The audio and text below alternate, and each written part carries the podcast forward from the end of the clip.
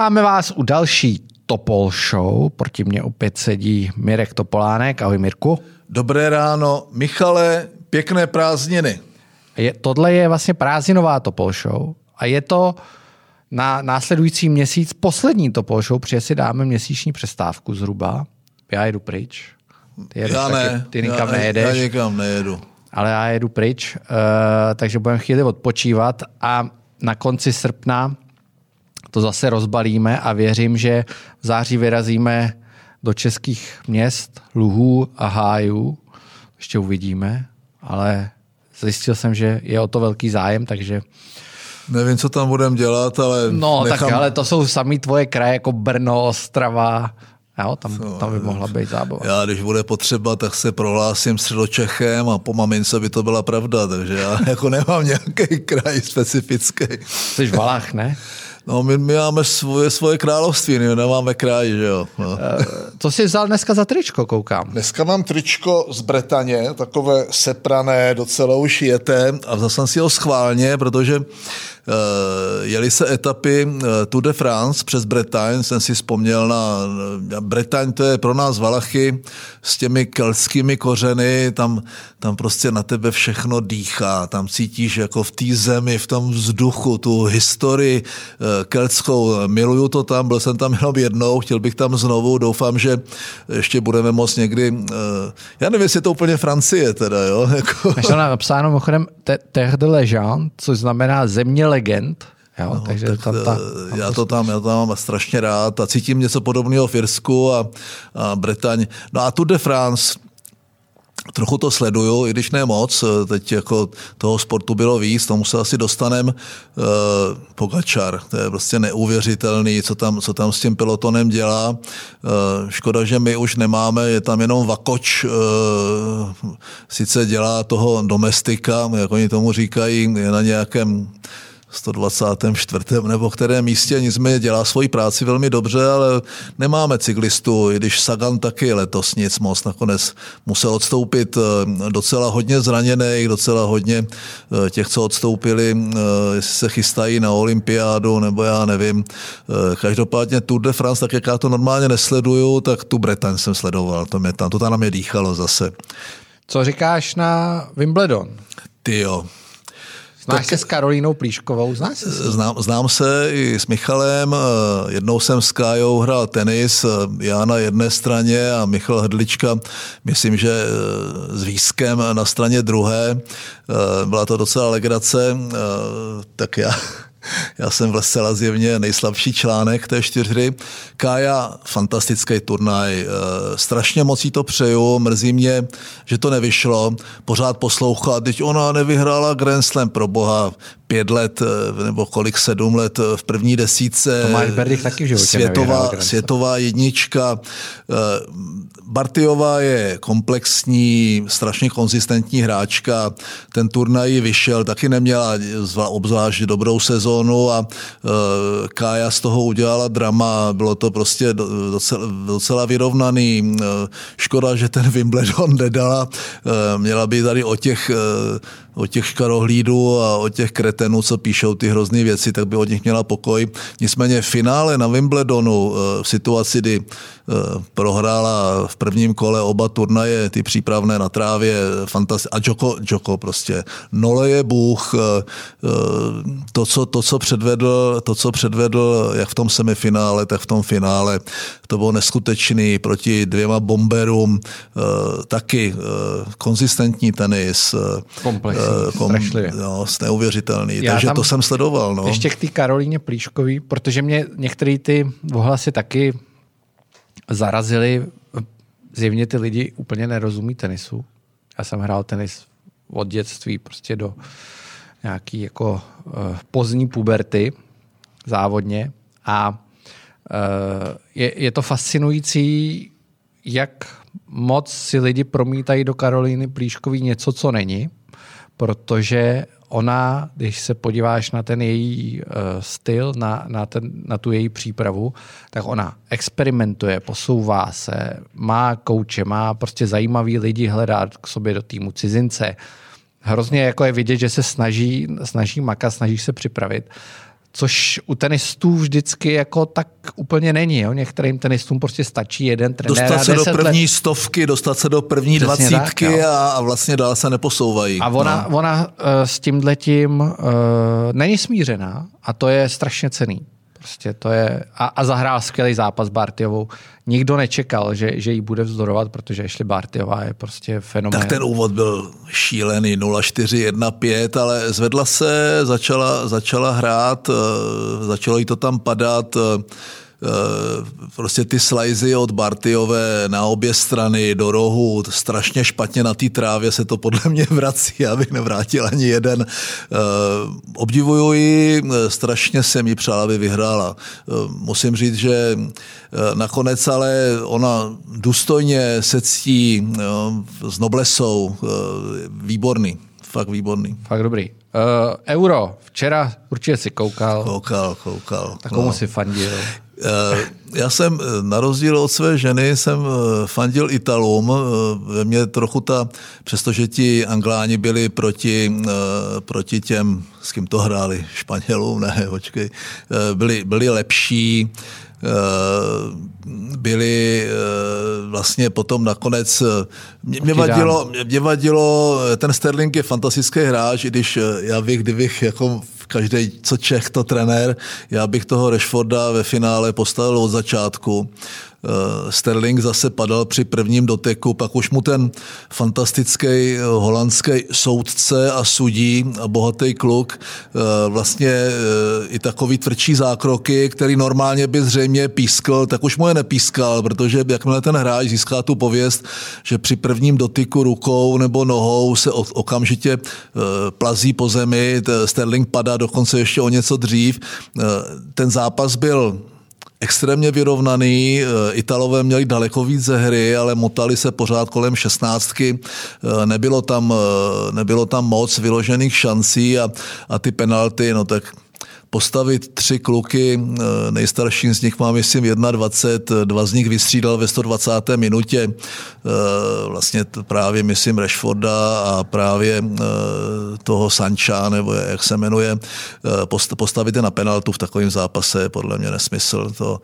Ať to zkazí radši ten rutinér, ten hráč, který to má prostě odehraný už 100krát, a ať to zkazí on, ale ten mladý kluk si tím může zkazit kariéru. No a teď vezmeš chování Garretha Southgatea, tak vlastně není to karma trochu.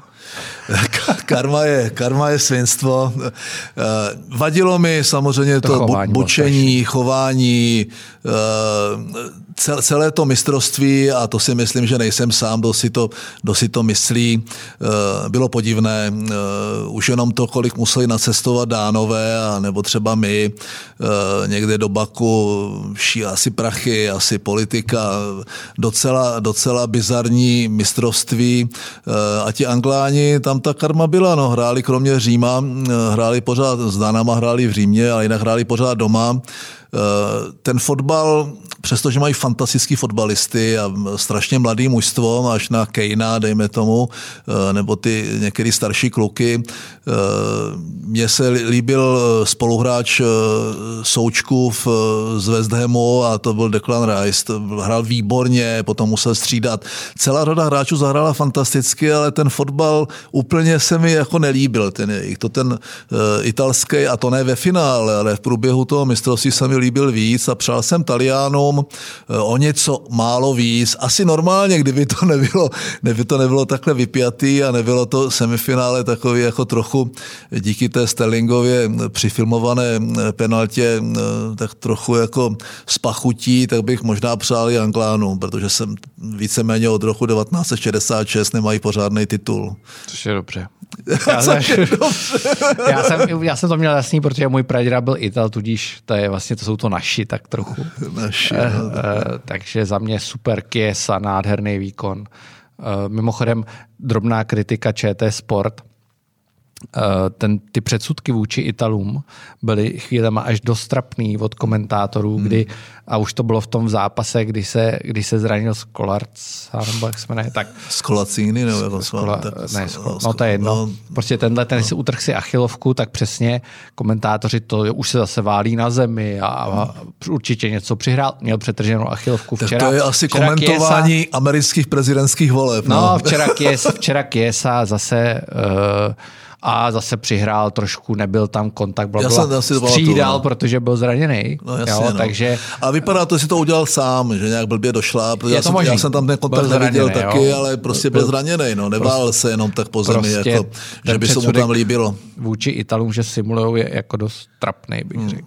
Mohli by se komentátoři odpustit. Tak my, co hrajeme ten hokej, tak u těch fotbalistů máme pocit, že se pořád jenom tak válejí. To si asi nemyslím, protože jsou tam jiný zapojený části těla. Tak.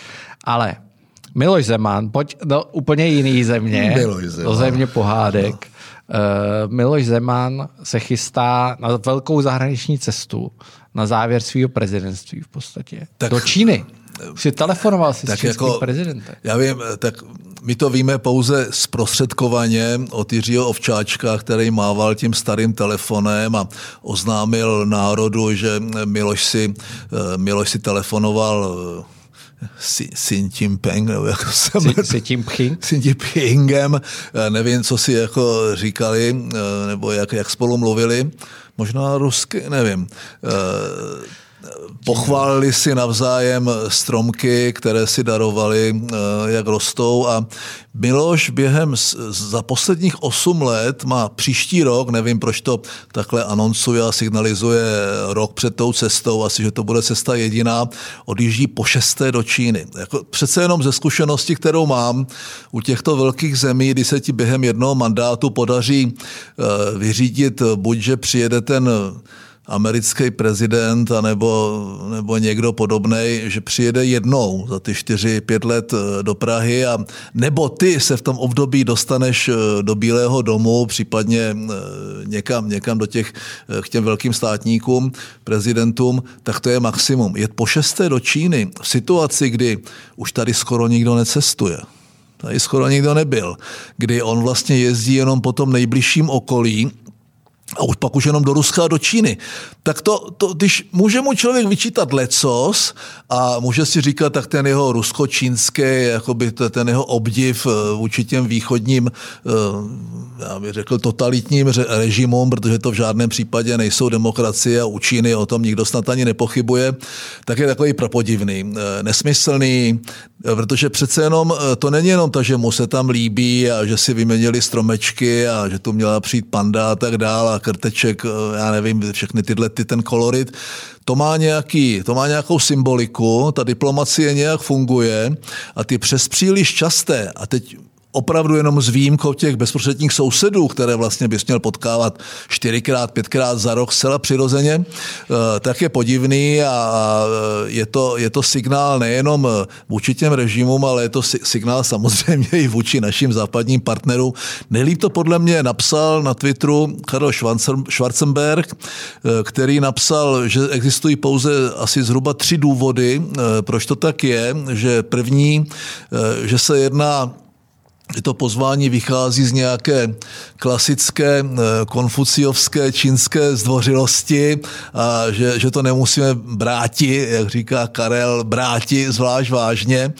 Druhý důvod je, že opravdu ta čínská pozice Evropské unii je tak, řekl, slábnoucí a diskutabilní, že opravdu ta Česká republika je pro Čínu tím klíčovým partnerem. A třetí důvod, že se museli spáchat v tajnosti nějaký šílený zločin, že udělal takový dojem na ten dnešní čínský režim, že prostě nás jakoby začali trochu vnímat vážněji, což ale zase není nějaká dobrá vizitka. U Miloše, teď Miloš nenavštívil ani tu Jižní Moravu, jako jo.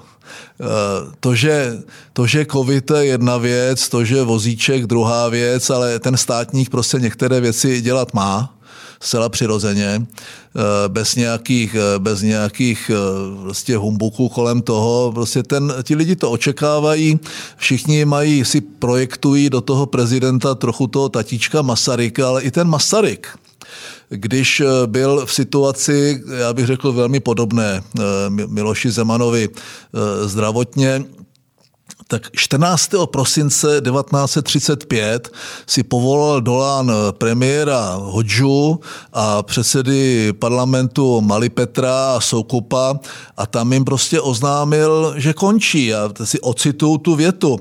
Prezidentský úřad je těžký a odpovědný a vyžaduje proto plné síly.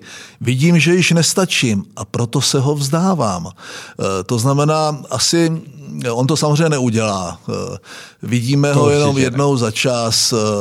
Vždycky udělá nějaký humbuk, když náhodou přijede do NATO, tak tam plácá nějaký nesmysly.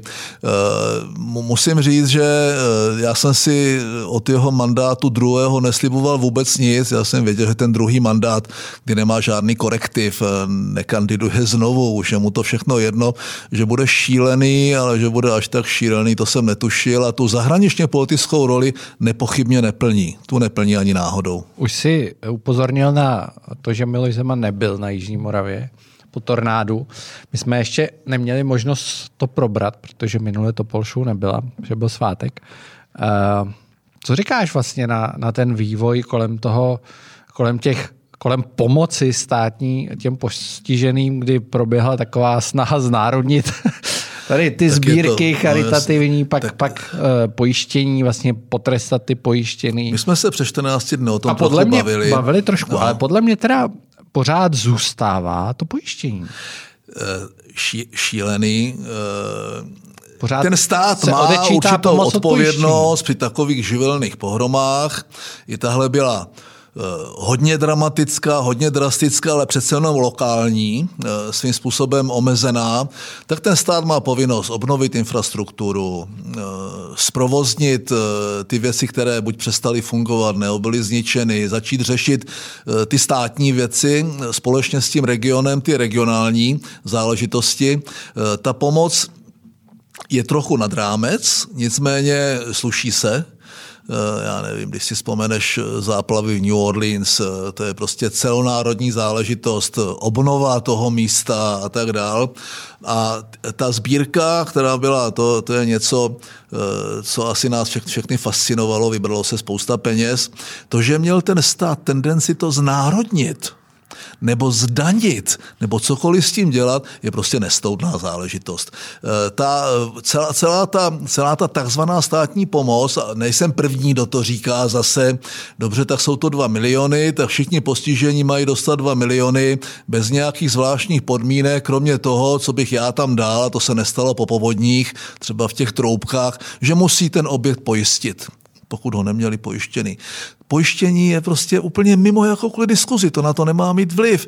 To, že to potom Šlerová někde na Twitteru dementuje, že oni to tak nemysleli a že prostě to pojištění se nebude do toho započítávat. A pak přichází samozřejmě ty dary, znárodnění darů, ti úředníci to napíšou, ta Dostálová to ví, že to tak napsali, potom se vymlouvá to ten úředník, my to změníme, to nejde o žádnou chybu, my to... A to je prostě tak vypečené, jo? Že si říkám, ten stát už není schopen zprocesovat ani, neříkám, že to je jednoduchá věc, ale v tomhle případě je to docela banální záležitost, kdy mají prostě na to vytvořit nějaký budget, ať už prostě najdou v rozpočtu ty peníze, anebo něco škrtnou a ty peníze, protože se nejedná o nějaké zázračné peníze. V tom rozpočtu jsou to prostě promile. A je to pro ty lidi extrémně důležité. Všichni dostanou ty 2 miliony, pro některé to bude dobré přilepšení k tomu, co dostanou od pojišťovny. Jsou schopni, že si dávají podmínky. Nesmí to být na tohle a nesmí to být na ledničku a nesmí to být... Ježišmarja... A nesmíte s tím nic dělat, nesmíte ten barák prodat, nemůžete dělat žádné stavební úpravy, stavební povolení, kontroly. No to je danajský dar. To skoro bych řekl, že má pokračovat ta sbírka mezi lidmi a máme se jim na to složit. Protože ten stát je nefunkční a vlastně to ukazuje a demonstruje na téměř každé záležitosti. No, na téměř počkej, každé. Ale není ti, když už si to načal, tohle téma, není ti trošku líto, že už máš v obě dávky? Protože kdyby si neměl, tak si mohl vyhrát mobil. A nebo tenisky. Mobil nebo cvičky. Tenisky, a nebo nějaký kupony na mobil nebo cvičky. Hry. No tak to mě, já jsem to psal na Twitteru jako člověk, který si docela složitě rozhodoval, jestli do toho očkování půjde, tak měl jsem k tomu docela jakoby rozporuplné pocity. Nakonec vzhledem k tomu, jakého jsem věku, jaké nejrůznější mám, nebo měl jsem choroby, vzhledem k rodičům od mé ženy, ke starouškům, vzhledem k tomu, že člověk chce jako tak nějak docela indiferentní jakoby postoj. Nakonec jsem se naočkovat nechal. Štvalo mě, že se musím někde registrovat, tak jsem se neregistroval. To, že ten stát nebyl schopen praktikům dát ty, protože někteří ti důchodci, já jsem taky důchodce, ale jsem takový ještě docela aktivní důchodce, někteří se někdy registrovat nebudou. Ten stát nebyl schopen naočkovat 650 000 důchodců.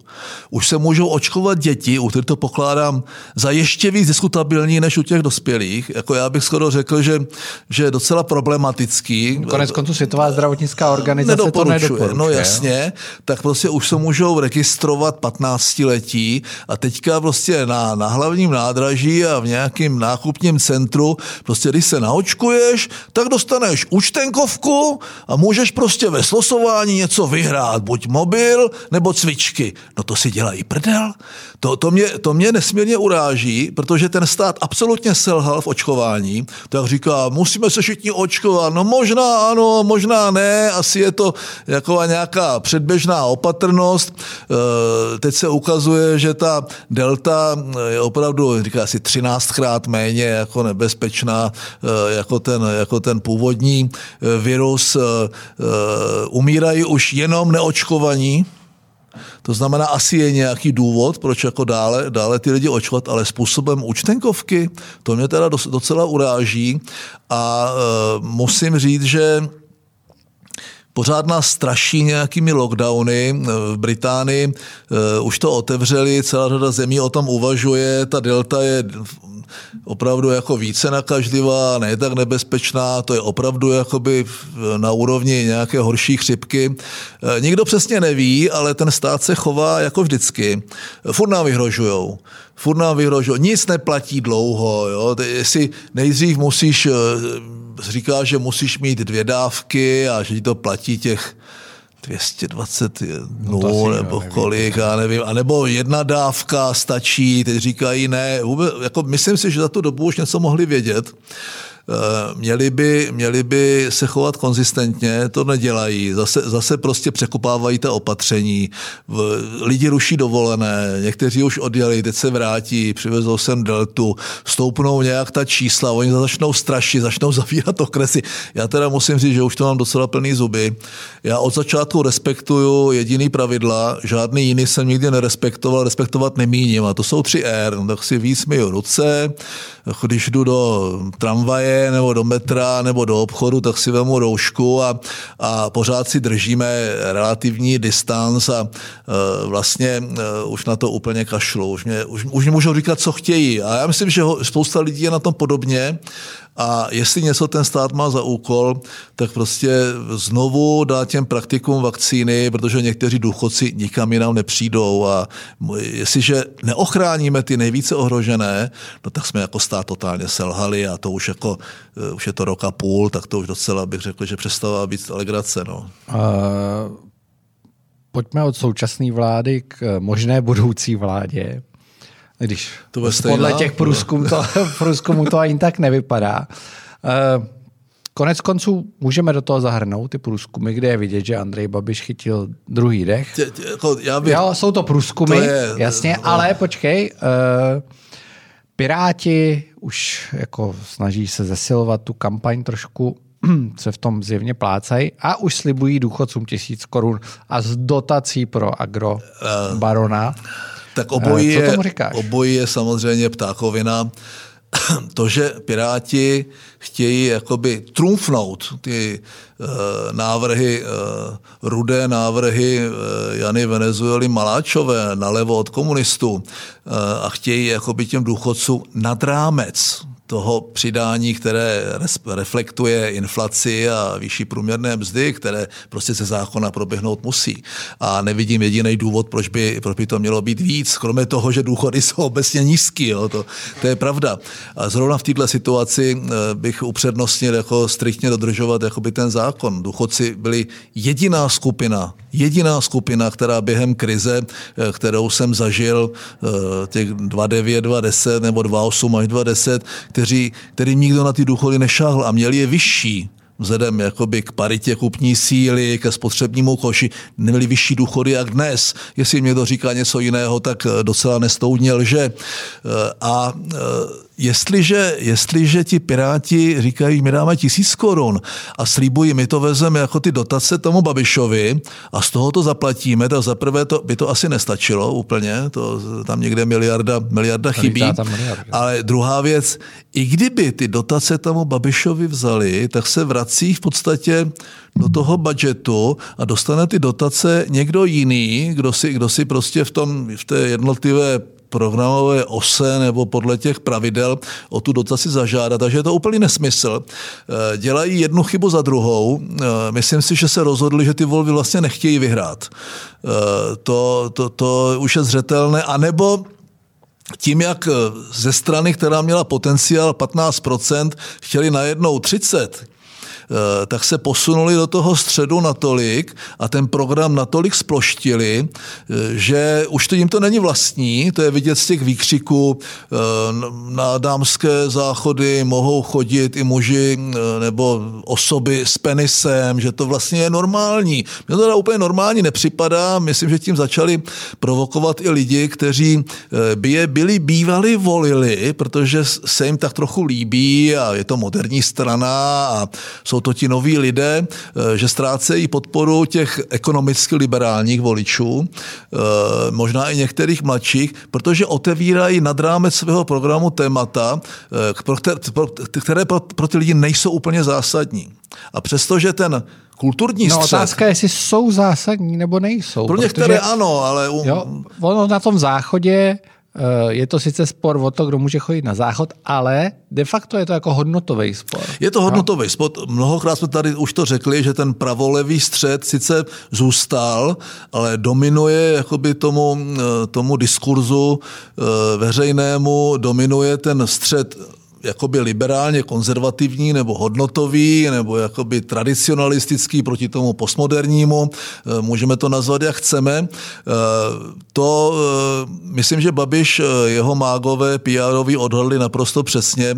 Ukradl Fialovi nebo koalici Spolu v podstatě soupeře. Babiš si uměle vyrobil soupeře z Pirátů. Můžu si o něm myslet, co chci a opravdu si přeju, aby odešel, ale tohle to dělá strašně dobře a pominuli ty průzkumy, protože u toho STEMu já jsem měl vždycky jako trochu pochybnost. Já tomu říkám divize Chodov, STEM divize Chodov v závorce Agrofert.